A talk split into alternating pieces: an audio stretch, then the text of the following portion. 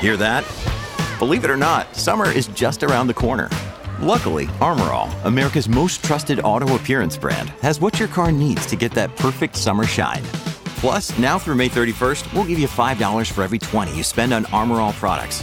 That means car wash pods, protectant, tire shine, you name it. Find out how to get your $5 rebate at armorall.com. Armor All, less work, more clean. Terms apply.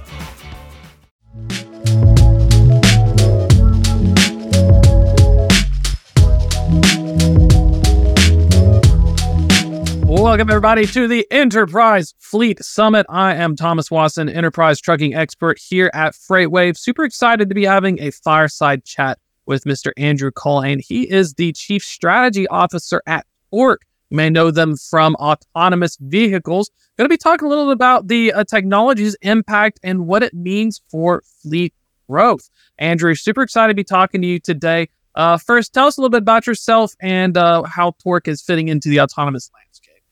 Yeah, so then the quick uh, quick version about myself. Um, I've actually uh, been at Torc for over 15 years. I've been in this industry of self driving and autonomous uh, sort of since since the beginning. Uh, and we are really excited in the last several years to kind of get our laser focus in on the trucking space uh, with our partnership with Daimler Truck, uh, with our close collaboration with Daimler Truck North America, working with that Freightliner Cascadia. and so that's sort of my background here. and you know, really in this space, super excited about the potential uh, that autonomous trucking can provide to really boost, uh, you know, the supply chain, you know, robustness, add some autonomy to that middle lane, kind of be able to help automate fleets today and make them more productive. And I think that's a great point to talk about because having the backing of a, a large OEM, uh, are well known in the industry as well, not only by market share, but large fleets typically are purchasing large amounts of it. Uh, you know, tell us about how, especially how Torc fits in with the scheme of it what's kind of one of the goals for developing the technology? Do we want to make sure that it's immediately straight out of the factory, or is this something where uh, we're partnering up, we're testing, and then we're kind of adjusting as we go? Sort of all of the above. So, you know, first you start through the development cycle, right? You need to make sure that, that this product, this self-driving truck is, is safe from day one, right? And so a lot of that starts to have to do with how you integrate between the autonomous aspects and the chassis. I had fortunate uh, chance to sit down actually up in uh, Boston yesterday with uh, Joanna Buttler and Suman, who lead up the, the Daimler Truck North America side. And that collaboration with them is so important to make sure that we're building this product together. So that's the first aspect. Then we start talking about the benefits of having a product that can come off an assembly line, right? You talk about reliability. You talk about maintenance being built into that Daimler Truck North America maintenance network. Uh, and then you list the reliability aspects, right? things that are hand built, things that are custom, right? They're always going to be a challenge for reliability. And so there's so many benefits that come from that close collaboration between Torc and Daimler Truck. Uh, and those benefits should really show up to the fleets, the customers. And so that's what we're really excited about. I think talking to it feels like it's a tale of two cities with autonomous vehicle development. You have folks who have the backing of an OEM, they have the supply chain, they have the ability to fix it. And then you have other ones that are almost looking for a partner. They have this home brew, but they almost have to like find a way to install it. Having the backing and stuff, if I'm a large fleet and I need to purchase about 2,000 of the uh, 2,000 autonomous trucks, let's say in the future, uh, what what are the biggest things that I'm looking at when I'm looking to partner and looking to buy? Is that a big deal from feedback you're receiving so far with partnerships? Absolutely. And you could take it down to all the, you know, low level tactical things of, you know, after sales and maintenance and networks and all of those things. Uh, but I think you can boil a lot of it back to, to trust, right? Uh, you mentioned a lot of those large fleets, they buy a lot of Cascadias today. Uh, and, and there's a trust aspect there. And we're very fortunate at Torc uh, to work so closely with the, the Truck North America folks, uh, but also to put our own stamp on those relationships. Um, you know, we have our Torc Autonomous Advisory Council, and, and that's all about trust and transparency with, with the fleets that we're working with today. And so for me, it kind of starts with trust, but then it's it's about it. So it's trust that the product is well developed. It's trust that there's a support network for it. You know, it's trust that that's going to be a long-standing partner. If somebody buys thousands of autonomous trucks, you know, they don't want that company to be gone overnight, right? They want to know that that's an investment that's going to be there for a while. Uh, and, and we hope that that's how people view Torc in this industry. I think the pilot programs are the really cool part. Uh, Schneider, CR England, large nationwide truckload carriers of the partnerships. Tell us a little about, uh, you know, not only about the two partnerships in particular, but what were some of the the learnings from when uh, so to speak, the rubber meets the road, at least the autonomous rubber. Yelling, you know, I think, you know, first off, and I always like to caveat this. We, we love those two. We're working with more folks, so expect more more news to come. Um, you know, Penske supports us on the maintenance side of these trucks. That's another aspect of commercialization, right? Isn't just driving down the road, but maintaining them. Uh, you know, ultimately, you know, from the pilot side, it is all about learning, right? It is learning how autonomy could fit into a freight ecosystem. Uh, it's learning how autonomy fits to how they engage, you know, their shippers and their customers, right? Because at the end of the day, they have to move somebody's goods, and we're just a part of that journey. But figuring out how to plug in, what does that look like from a launching and a recovery perspective? You know, how do we do basic stuff like give them updates, you know, check calls on where these vehicles are going down the road, and thinking through every little aspect.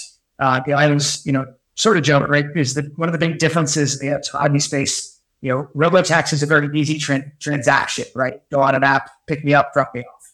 Uh, you know, you guys in the fleets know far better than I do all logistics that go into moving trade, bills of lading, you deal with all the regulatory, all these other aspects uh, that we need to make sure we handle. And it's more than just the technology, right? The technology is a critical part, uh, but all of those other lessons learned, and again, a lot of them are operational lessons, not technology. We're learning kind of technology ones too, uh, but for us, that operational side of what's going to take to fit in the market and really have a product that the fleets can use that again improves their efficiency. They understand it like they would understand any new technology coming into the space. I think that's really cool. Talking to not only trust, but uh, the operations. Like uh, I saw some examples of autonomous vehicles, how to handle a tire blow. And some of the testing was actually they made a truck run over and have its tire blow at a certain time, and how the the AI is able to handle it and how it's able to maneuver itself. Uh, especially also weigh stations and everything else. Is that some of the the nuts and bolts that the fleets are giving you feedback on? Because it feels like half the battle is making sure it goes from point to point, but the other half is everything that comes with it. Yeah, absolutely, and that's a lot of the conversations we have with whether it's pilot customers or others. You know, we have a lot of closed course tracks, so we tend to do things like you know simulating events on closed course rather than public roads, right? Uh, they obviously do it on public roads, and you have to react to them but that's a lot of it. Hey, how how would you handle this scenario? You know, we always have conversations about, you know, what, what would you tell your driver to do in this case, right? Because there's no driver now. And so that's always an interesting conversation of, you know, if you had your best driver in that truck. And that's the way we always like to think about these these trucks, right? We want them to drive as well as, you know, the best CDL driver on their best day after their best night of sleep, you know, best cup of coffee, right? What would that driver do in this situation? And it's everything from the normal driving situations all the way to the rare occurrences, the edge cases of what would the best driver do at this time. And so that's a lot of our conversations. Uh, we look at their driver training programs, their safety programs, and we want to make sure that we understand that because, you know, those large, especially those large fleets, some of the ones you mentioned, they have amazing driver training, amazing safety programs. Uh, and you know we have the ability to learn from those, and that's that's really where we're at. Is we want to learn everything we can to put this best product in the market. I think that's really cool. Looking at use cases as well. I I talked about. I came from trucking. We almost tried to do like hub and spoke with actual people and assets, kind of like a, a poor person's LTL.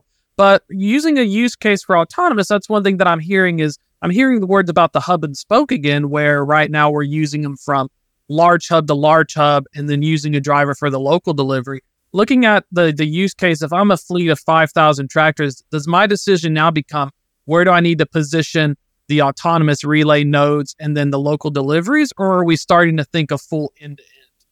No, we're still very much on that hub to hub model. Um, and part of that has, again, I've been some traffic for a long time, right?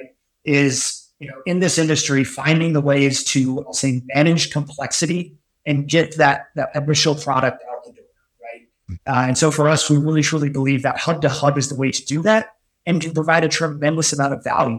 Uh, you know, the way you've had in this conversation a lot is almost think of it as, as a flexible version of intermodal, right? Rather than thinking of it as one thing or another thing, it's sort of a new thing, right? And that's what we're going to use a lot of the pilots to look at is how would that work, right? What are those lanes? What are those lane segments that need to come together to make that flexible rail over the road, if you will, or other bit of transporting between you key market areas work? And then how do you position assets on either ends of those to do first and final? When we think first and final, it's not always an hour, right? It may be a four hour turn to where that driver, that, that manned truck can still be fully utilized and we can still get them home night, right? Or it's an out and back for the day. And so when we think first and final, we also don't always think, you know, 10 miles down the road, right? We also think larger lanes that connect up. And it feels like this was a cool, had a conversation earlier about LTL and how, because I remember the hub and spoke, but LTL also likes to send out at specific times. I've got my 10 a.m. that goes to the hub, my noon, my 3 p.m. And I wonder if some of these large uh, enterprise fleets that also have an LTL branch I kind of wonder if they're going across the uh, the cubicle, so to speak, and saying, "Hey, I mean, I got these autonomous trucks. I wonder if I should just schedule them because I can predict now the hours of service and stuff, and then have my drivers expect to hook to the trailer around this window. It kind of opens up trucking to a more modified instead of, "Hey, are you there yet? I expect you to be here." Uh, you know, consistent. Yeah, I mean, that's our hope, right? You know, at the end of the day, everything's just a tool in the supply chain, right? And really hope to provide a tool that adds more predictability, whether it's from scheduling, right? More ability to schedule across the whole 24 hours, right? Drivers not having to be up in the middle of the night where we can have autonomous trucks driving then, they don't retire. Uh, right. And so we can help add some of that scheduling. You know, Torc in our you know, long history, we actually have done work in the mining industry in the past. And one of the things that we worked with Caterpillar very closely on is uh, haul trucks, and they would see that that scheduling, that predictability, improved overall operational efficiency and throughput because you have run less variable you're trying to manage. And so that's sort of our hope here. And that variable could be on timing, it could be on predictive maintenance for scheduled downtime. So there's a lot of other goodness on that predictability that we expect autonomy will fill in on those, those that's a great point. Looking at dry bulk, I think that we think of autonomous trucks for like dry van, OTR, typical, you know, either semi random or point to point. But for areas where I'm going in a mining or a shale field, does that open an opportunity where these are less traversed roads? We can build out a network to where it can read it. Is that another potential opportunity for folks in the energy uh, department for their transportation fleets? Because there's thousands of trucks that also do bulk. We just don't at least in traditional coverage, we always like to focus on the consumer commodities and not the bulk commodities and energy. Yeah, certainly there's an opportunity for that down the road. Again, talk about you know hub to hub and keeping it well constrained. You know, we also want to think about that from a goods perspective. And let's we, you know, I'll say conquer those lanes, expand it out. But anything that's regular, predictable, similar, right? Those are those things that make autonomy shine. Uh, and so we want to make sure that we're, we're targeting those best applications. And kind of going back to the second topic here, looking at uh, the impacts of these pilot programs, what are some of the early feedback you're able to give? What were some of the thoughts with fleets? Uh, to preface it, for a lot of executives we've talked to in channel checks, they're testing out the stuff, but I do wonder how far along are we in terms of adoption, or uh, you know, if there's anything you can share in terms of success stories as well.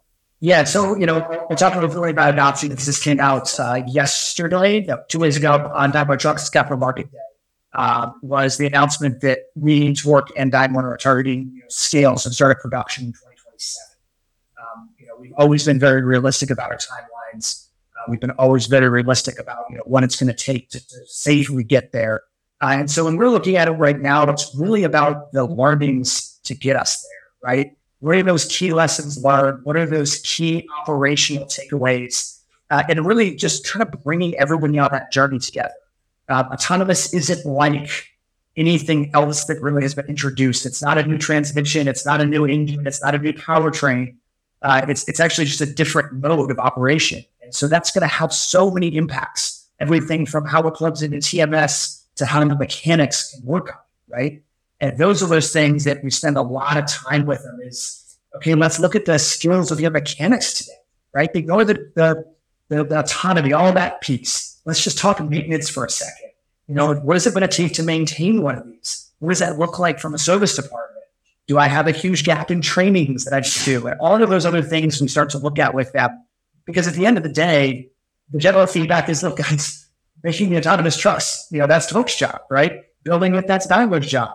Well, what about operating? And they're thinking in their heads, okay, well, I, I operate equipment and I maintain equipment. I run a fleet all of them skill sets that they have, we want to learn from and make sure that we're building the systems, whether it's on mission control, whether it's on sensor calibration, to make these usable, scalable products for them and not just really cool tech. I'm, I'm definitely excited to see how it goes. Final question here. Let's say I'm a CEO of a large trucking company between 5,000 to 20,000 trucks. I've got an established relationship, of course, but I know that in the next four years, we may see these things rolling off the line.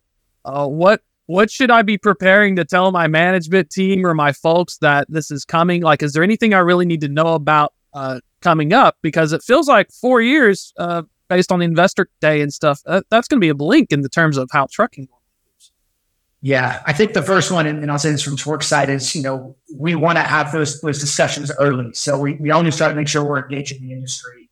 Uh, you know, we always try to be very comfortable with what we know. Right? We know what time we know how to you know work very closely with Daimler. They know how to build world class trucks. You know, those are the folks that know the industry. So first, engage in the conversations, reach out. You know, we want to have that dialogue. You know, and the second is this is going to be a process of scale. And so, you know, look, again, this industry for a while, it's prospects that, you know, all of a sudden, you know, in a here, it's driving those trucks everywhere, every lane and all that, you know, our realistic view is that's going to take time to scale. And we're going to work to make sure we're working on the most critical lanes. We're identifying the most important problems to solve.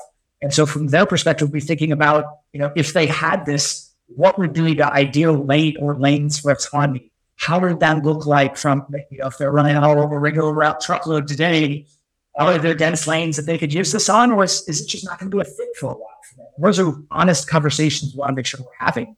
Uh, as you mentioned, right? Not everybody runs in this up-down model, not, not many people. Um, and so how do we start getting me to think about that and, and, you know, plan toward that in the future? Well, it feels like a paradigm shift and it's very exciting as well. Andrew, thank you so much for coming on. If folks want to learn more about Torc or try to set up a meeting and partner up, what's the best way to reach out? Uh, reach out to me directly, uh, either through the Torc website, LinkedIn, I'm easy to get a hold of. Uh, yeah, really looking forward to conversations. Thanks so much, Andrew. We're going to be keeping an eye on the developments with Torc as well, and especially the paradigm shift going on trucking. That's a wrap for this fireside chat, though. Stay tuned. We have a lot more content coming up.